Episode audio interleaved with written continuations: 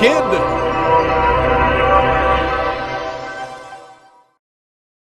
Hi, everybody. It's Brian Eisenberg, and I'm here with my friend Rick Sagisi, uh, who has a amazing training facility in Florida. I am always amazed at the kind of stuff that he's putting out.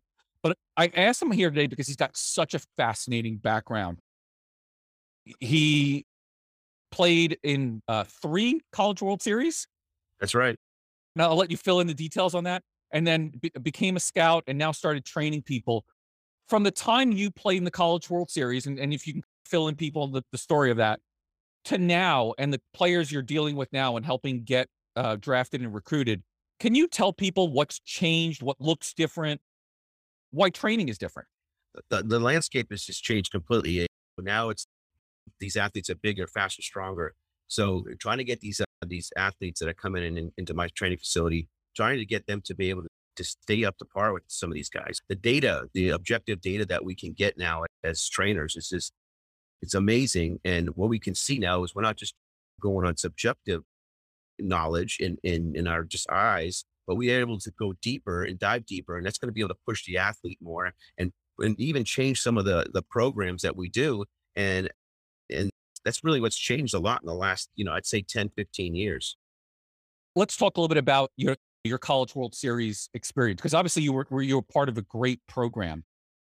What made you decide on that school and what do you think made the program so successful at that point? The tradition, the history, when they came knocking, it was definitely something that I was uh, intrigued. The opportunity um, up to, to be able to play closer to where I live, people in my family could come and see me. Those were all decisions that factored in. But ultimately, a program that was uh, not only rich in history, but had a history of going uh, deep into postseason and to be able to play at a College World Series three consecutive years was it was just kind of like a, a special dream come true. It was an experience that uh, you know, it just I think every um, young guy just watches on TV and just would love to be there. And it's a, you treat it like royalty, you treat it like a, a, pro guy. So it's like being in the big leagues. I say for a week. So it, it was an experience that that was amazing. And again, going to Miami, I knew there was a, absolutely a chance to be there. I didn't think I'd be had there for consecutive years, but I was lucky enough to be on some good teams. Let me ask you a hypothetical. Knowing what you know now, and, and, and I address this in you know in my book as well with what I would do with my son differently. But knowing what you know now, how would you have trained differently in your high school, college career, maybe would have taken you farther? What, do you think? Absolutely. I think uh, more into the, the, the psychological aspect. I did some visual stuff. I did a lot of physical stuff, but I think that the big thing that I would do differently is, is, is get more into the mental aspect, get more into the psychology. This game was beating beats you up, and in the, in the back back then it was like you just had to sink or swim. There was no there was no really someone to talk to or to try to fix your mindset. So I think the big thing would have been is getting more into the aspect of the mindset And that's been a big theme of what you've been doing. Uh, you could, if you scroll down so people see your shirt there for a second, yes. we'll, we'll, get this on YouTube, but also on the podcast. It says "Get iced," right? You're not talking about ice in terms of recovery, but can you explain to them what you mean by iced? Yeah, about probably about uh, a year ago, I started saying, "I want you guys to really work on inhaling confidence, exhaling doubt." And one parent came to me and said, "You know what that stands for?" And they go, so I'm like, holy cow, that's a really catchy theme and name. So it took off. And so I started saying it like to all my clients throughout the, throughout their sessions. Hey, let's get iced. Let's get iced.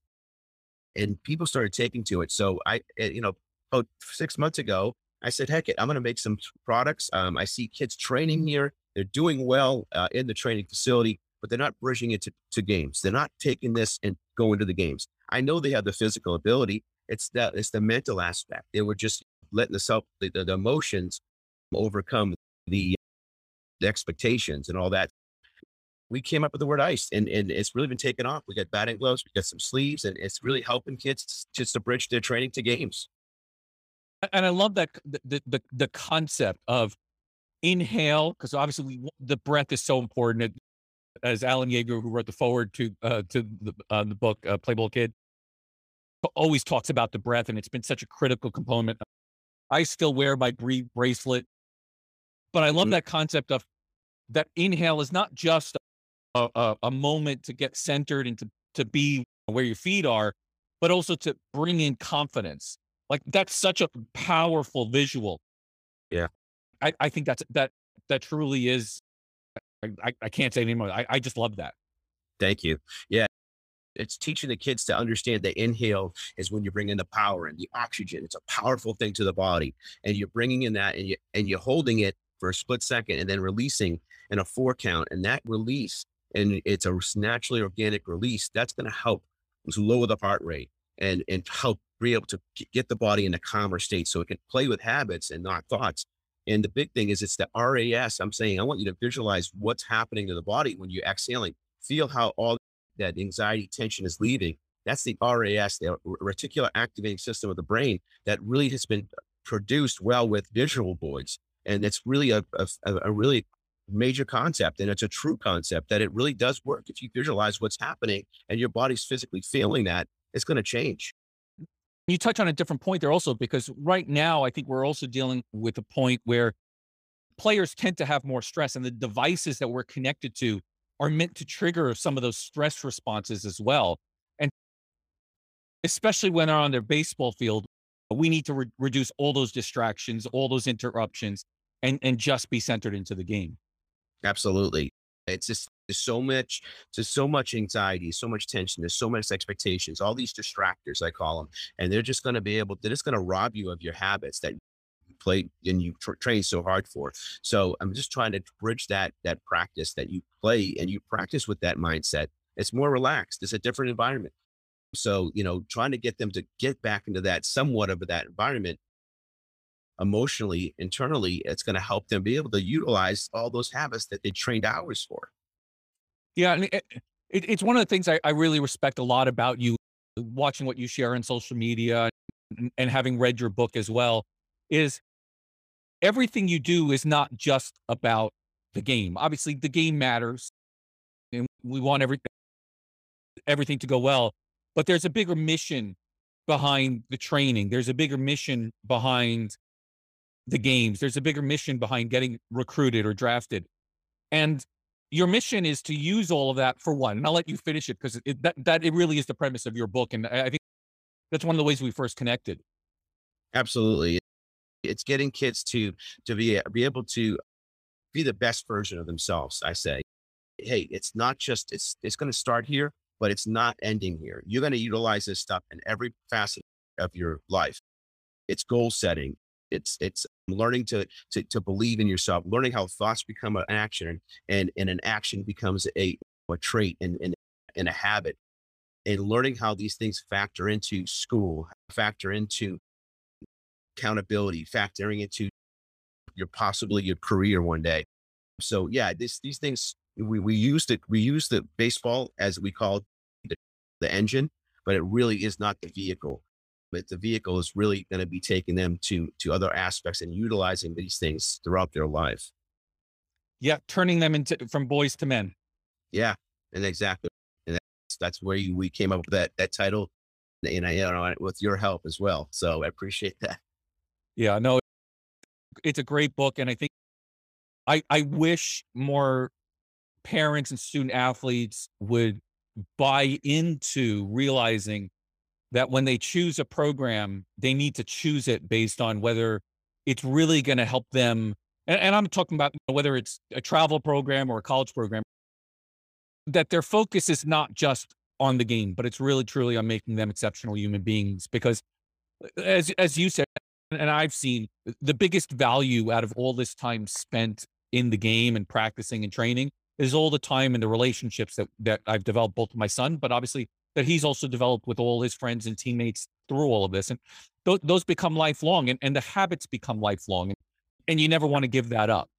No, absolutely. You know, the network is amazing and the people you meet along the way and the friendships you build, those things, like you said, they're, they're lifelong. And I think that's the one of the things they can take with them, even when their playing days are, are done.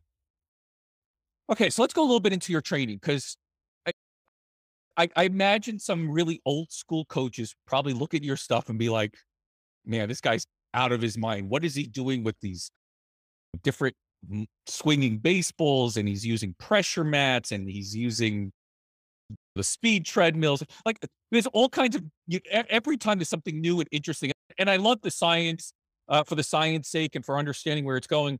But obviously, you're using it and, and applying it to their improvements. How do you come up with the stuff?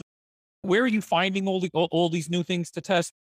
What's your favorite new things? I, I I'm just generally curious. Yeah, a lot of these things I've come up with just just through researching, learning, networking with individuals like myself, sharing thoughts and sharing our, our experiences and what works for them. And I like being different. I, I like trying to challenge the body. Always if you're not challenging, you're not changing. So if we're staying stuck in the same routines, I think it's not that it's bad, but I think it's something that maybe our bodies start to get used to. So I'm always trying to adapt and change our programming, but challenging the body, the central nervous system, to be able to adapt to maybe different aspects. So putting a body under uh, stresses in different areas and different planes of movement, that's going to be able to eh, make sure they they are translates to a game, translates to performance. So I always like to call it. We're gonna we're gonna be, make sure that you're creating what you're creating in the gym is going to translate for you in the field. Yeah, we want to create power. Yes, we want to create uh, force but we, we want to be fast at it. So, uh, we want to make sure we're not playing the game slow. So we want to make sure we're executing any movements in the gym fast and explosive. So that's where some of my tools and some of my thoughts go into when I make these programs up. So recently, and and and you turned me on to a new one that I'm just diving into. I shared in my newsletter last week a link to their recent webinar, which was the V1 baseball pressure mat. Yeah. And I've seen you've been using that for probably a couple months at least. You've been posting stuff yeah. about it. What what have you found most interesting that's translated to helping your athletes by using that pressure mat, for example? So it's it's it's been really eye opening for clients because they've been they can see actually where their pressure points are. Their their pressure, you can see mass, but you can you you can, you can feel pressure. So as an athlete, you don't really feel where your pressure is. So when they see that heat map light up, and they can see, hey, my heel is, is being not as red as it should be. I'm not driving through my heel as much. It's really eye opening. I think it's actually been one of the eye opening tools for my clients. Like it, like the light goes off on when they see this. It's wow. I can see what my feet are doing. What my how much force, vertical force, am I putting into the mat? Where's my velocity graph going? Where am I going east and west, and all that stuff. So it's been eye opening. Actually, it's probably been one of the most, even I'd say, even a little bit greater than Rapsodo. It's really given them some yeah, I think it, it's given them a lot more to look at. It's really been uh, intriguing for some of my clients. Has there been anything since you started using it that surprised you? Yeah, mainly that a lot of it is that is a lot of kids are quad dominant. They're not they're not posterior dominant. I notice a lot more toe, a lot more forefoot uh, pressure than I really thought was there. I looking at your foot, you look at it, you just think it's doing its thing. But I've noticed a lot more forefoot pressure than rear foot. And when we start into our into any type of emotion to the horizontal plane, we want to make sure we're getting into our heels. And that's one of the things I really I think have, has really been an eye opener for me. Foot decoding is another thing I do with these athletes. Before they even start, I go to let them stand on the mat and we decode their feet through a, a static standing position. Where is your pressure points when you're standing still? Are they more heel driven? Are you in you the in the varus? Are you in the valgus? That's the inside, the outside of the foot. Where are you at? So that's going to really position me when we go hit. I can actually go say, and look at this. The foot decoding meet matches up to your dynamic movement, or vice versa. So I'm I'm really diving into that, and then sometimes I even go into deeper things like the loaded squat if I need more information, and then balance four stage balance tests and all that stuff. It's really eye opening for me because it gives me ideas that I can't, I could never see before. But being quad dominant has been a real big issue for some of my clients.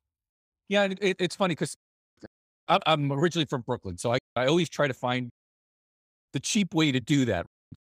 For parents out there, if you want it the cheap way, it's not scientific, it's not going to give you everything, but go look at the bottom of your kid's shoes, right? Yeah. The wear patterns will show you a little bit of and unfortunately, some of the some of the shoes, and I, and I also I mentioned in the book that their shoe cost they're basically foot coffins. They're pushing Mhm. our the people to be toe dominant, as you said, because they've got that that big heel on the back. Yep. And parents don't realize that that's impacting their athlete, and they want the athlete to go fast, and then they need to go to someone like you to help correct some of that. Why do you think so many people just don't understand these basic principles? Like we know that power comes from the ground up. Why aren't we spending more time understanding that force of the foot and taking care?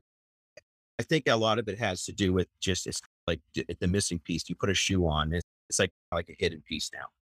You, you think of a shoe, you're not thinking of what's in the shoe.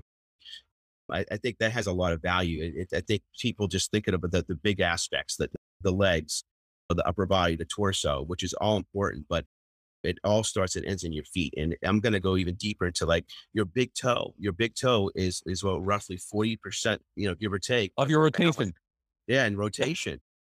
You need to make sure you should be doing barefoot training. You should be working on your toes strength with bands. You should be taking your feet and at the end of the day and putting those yoga toes on and, and toe spreaders. We got to make sure we take our feet and they hold us up every and the, and I think it's one of the most neglected aspects of our body, um, especially as an athlete, because you see them taking care of their shoulders and their backs and their knees and their hips. But uh, what about your feet? That's really starting with the ground and, and, and going from there. Yeah, I don't know. I think it's uh, mainly to answer that question. I think it's mostly because people push on and they forget their feet are just not even existent now. yeah, and it's funny because if you look at a lot of Latin American players, you even see you know, some of them are, are are on their dirt fields barefooted, Mhm. you know, playing or or, or Yeah. very flat sandals and stuff like that, and they're still playing, and they don't seem to have some of those same issues. But by the way, on the toe spreader thing, it's all wonderful until your feet get to about size 16 yeah, and then those things start choking your your toes. yeah, yeah, yeah. That's true. I didn't think about that. So I've we've gotten with Sammy where he, he can only put it on his big toe because of the rest of them just will choke will choke his feet. Wow, wow. Is he a 16? He's a Size 16 extra wide. Wow. Wow. That's unbelievable.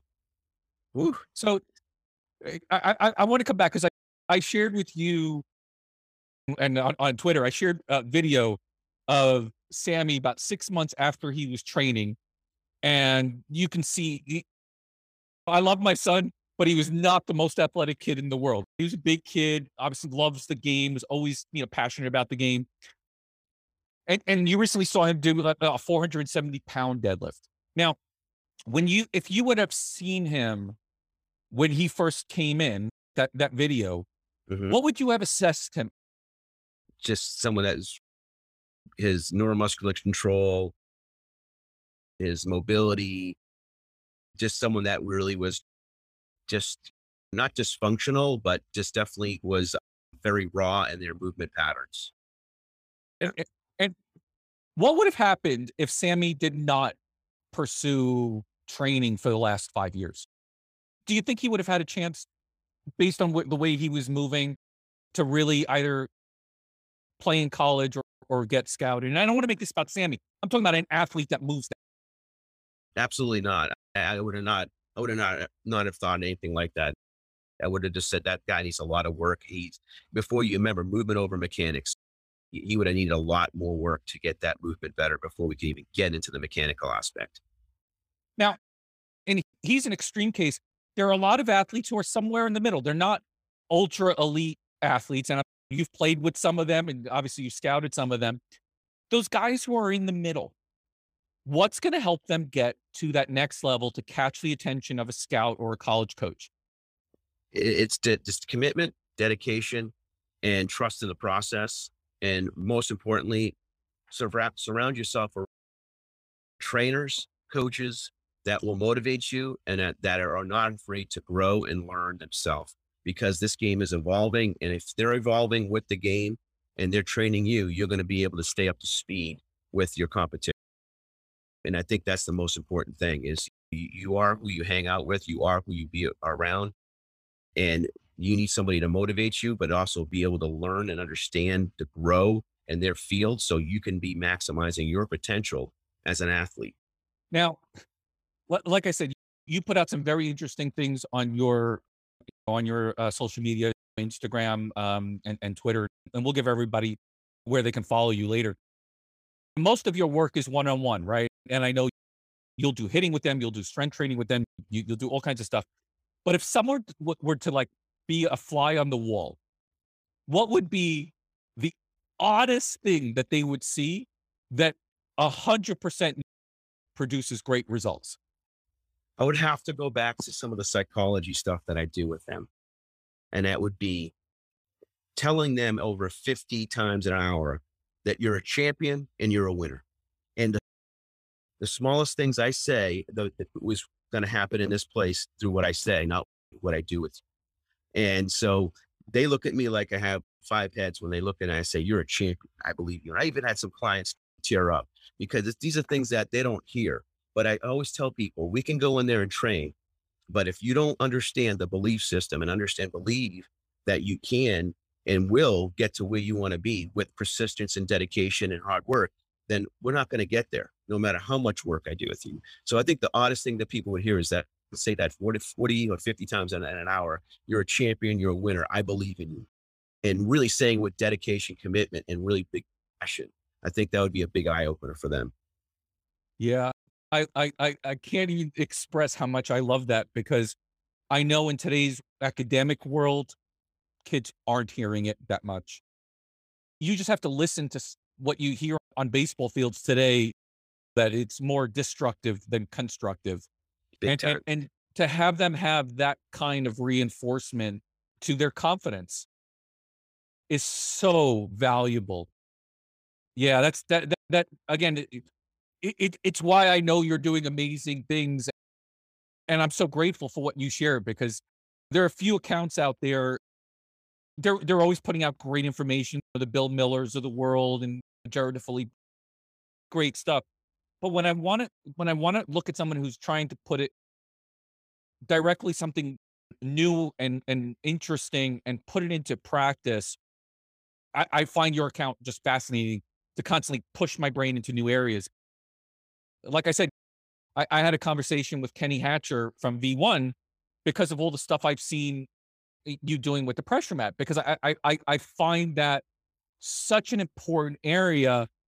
But the problem is, again, as opposed to golf, which is so much further ahead in instruction with data, that most coaches don't know what to do with that kind of data. They don't even they're not thinking about they're not in the heel and how's it impacting the big toe. Like this is not common baseball language.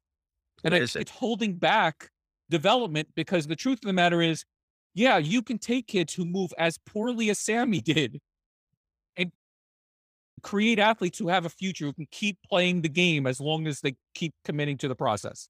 Absolutely. Yeah. And it's fixing, like you just said, fixing movements. It's, I can get athletes in there and they can't stand a lot, stabilize on one leg. Really, I have no business trying to teach them how to hit a baseball because they have to move better if they don't have good 35 degrees in the dorsiflexion of ankle flexion, then that's their biggest liability. These things have to be, we got to break it down before we start diving into things because then we're setting them up for failure. And then how's that building up their confidence? So we want to make sure we're setting them up in the proper way, you know, mechanically through movement and then building up their mindset and then building up their visual and then keeping their, their, getting their mechanical aspect going have parents come in to me. I had a guy in Michigan yesterday, and he's this stuff is fascinating. It goes, it's more deeper than I thought. And I said, it is. I said, this is, it's like a science lab. I said, it's, it's a lot that I got to look at. I got to adjust my thoughts on not what I know, but how am I going to educate that my, my client in front of me? What's his personality? What's her personality? What's, how are they taking onto my, my, my verbal commands? Do I have to change the environment to get them to do what I want them to do? So there's so many things that are like that are going on behind the scenes to try to get the results you want. And you have to constantly adapt to that. You can't be stuck on one way. You got to adapt based on what the client needs. And, and I, I remember we had a conversation a few years ago, like after Sammy broke his ankle, and I told you he tried the Rotex motion to improve that ankle mobility because he couldn't get that eversion inversion at all. Just wasn't used to it and you right ahead went ahead and started experimenting with it as well. Yes. Yes, and through your guidance, you, I love the stuff that you use too, and that you're always trying to find the best thing for Sammy. And it's, I'm I'm intrigued on always saying, hey, there's always something out there that that might help my athlete. And in those that Rotex has another been another game changer. Even when I had Mike Yastrzemski in a, a few months ago, he got on that thing and he just he's the next day he's I want to do that again. I want to do that again. He's felt like how much loosening of his hips did. And it's amazing how much a little thing like that can impact a movement such as hitting or pitching. Yeah, I'm, I'm, I'm excited that when Sammy goes away to school, he's going to like take all this stuff with him. So one, it'll clear up some room around my house. Yeah, got lots of little toys. But I think what it'll do to uh, to the program that he's at, well, they'll have access to all these things. So it's just it's a small JUCO, a relatively new program, and it, it's interesting because one of the things I've been doing, and, and we'll, we'll wrap up on this one. One of the things I've been doing this past few months is I'm watching a lot of college baseball at all different levels. Okay. So first thing I noticed is a not every team, and I don't care what level, is throwing 90 plus mile per hour arms. There are plenty of 80 mile per hour arms. I've even seen somebody barely scrape 70s in, yep. in a game. Okay. So let's stop believing the D1 and bus mentality and the 90 mile per hour and bus mentality. There's lots of opportunities if you learn how to play the game, the mental side, the, the throw strikes. That's one. And I've been looking at a lot of the team stats, right? Because to me, team stats tell me a lot more about the program and the lab and how they're approaching things. So for example, I'll, I'll look at Javi De Jesus and Ivy Tech and their pitching staff. With the exception of one guy, everybody's got a super low ERA. And I know Javi's playing with the kinetic arm. I don't know if you've seen that. And I've had Jason mm-hmm. on my podcast recently, the founder of that. He's been playing with clean fuego and and and just using all kinds of data to help his athletes. And look here, his team is doing great. They're not counting on one or two, three pieces of talent because it's easy to take talented people and have them perform. The trick is how do you take the average guy or just a guy who's almost there and get them to that next level? That's what excites me by the use of science and data and, and, and training. And I think you exemplify that in, in everything you do. If, if, if you were to let parents know like how they can find a trainer, a program that focus on these things, what are the clues that they need to seek out in order to find something to help their kid get to that next level? I think the biggest thing is is getting them to understand, you know, kind of almost do like an interview. Find your trainer by interviewing them, seeing if they're they exploit the things that you need, not just the knowledge. And I think so many um, parents go to what the success of, of, that trainer was. Okay, he played pro ball, and and that's where their credibility goes to. I think it goes way beyond that. That's telling us that the, the gentleman or the, lady that you're hiring is was a good athlete. Now I need you to know. I want to how know how do I help my kid? How does you going to help my kid? How is that going to translate to my kid? You're not paying for their success, past success. You're paying for what they can do for them. Connect with your client. Are they connecting? Are they knowledgeable? Are they motivating? Are they are they um, somebody that's going to continue to grow? Are they looking outside of the training session? Do they care? Do they still answer questions that you have? So small things like that, I think, is the big thing. But making sure they they connect with them on a personal level first because the, the communication is key. And if you don't connect with somebody on, on, a, on that level, the communication is not great. It's there's going to be a break in the system. So I think you got to look at uh, many things besides past successes of a trainer, and it goes way beyond their successes. Terrific. If people want to find more about uh, you online as well as uh, your facility, can you tell them uh, where to find you? So we we're on different platforms. We're on Twitter um, at Coach Rick 37. We are on Instagram at TOTD Coach. We are on uh, Facebook and it's Think Outside the Diamond, the name of the company. We're also on YouTube and that's just under my name. And you can find us and we have some subscribers and we'd love to have more. So please reach out and, and, you know, we can even, I think we're even on LinkedIn now. I think I'm on there. Yeah. So you can find us there's four or five different places you can find us. We'd love to, you know, chit chat with you. We love communicating. We love hearing your thoughts. And if you don't follow us, by asking you personally, please do. Yeah. And I plead with people, please do, because I think it'll open your eyes into what's possible as as far as training. So, Rick, thank you so much for your time today. Like I said, I, you you were tremendous. I, keep doing the amazing things you're doing. You're definitely making a difference. I appreciate it, Brian. And thank you for having me on this podcast. I really appreciate that.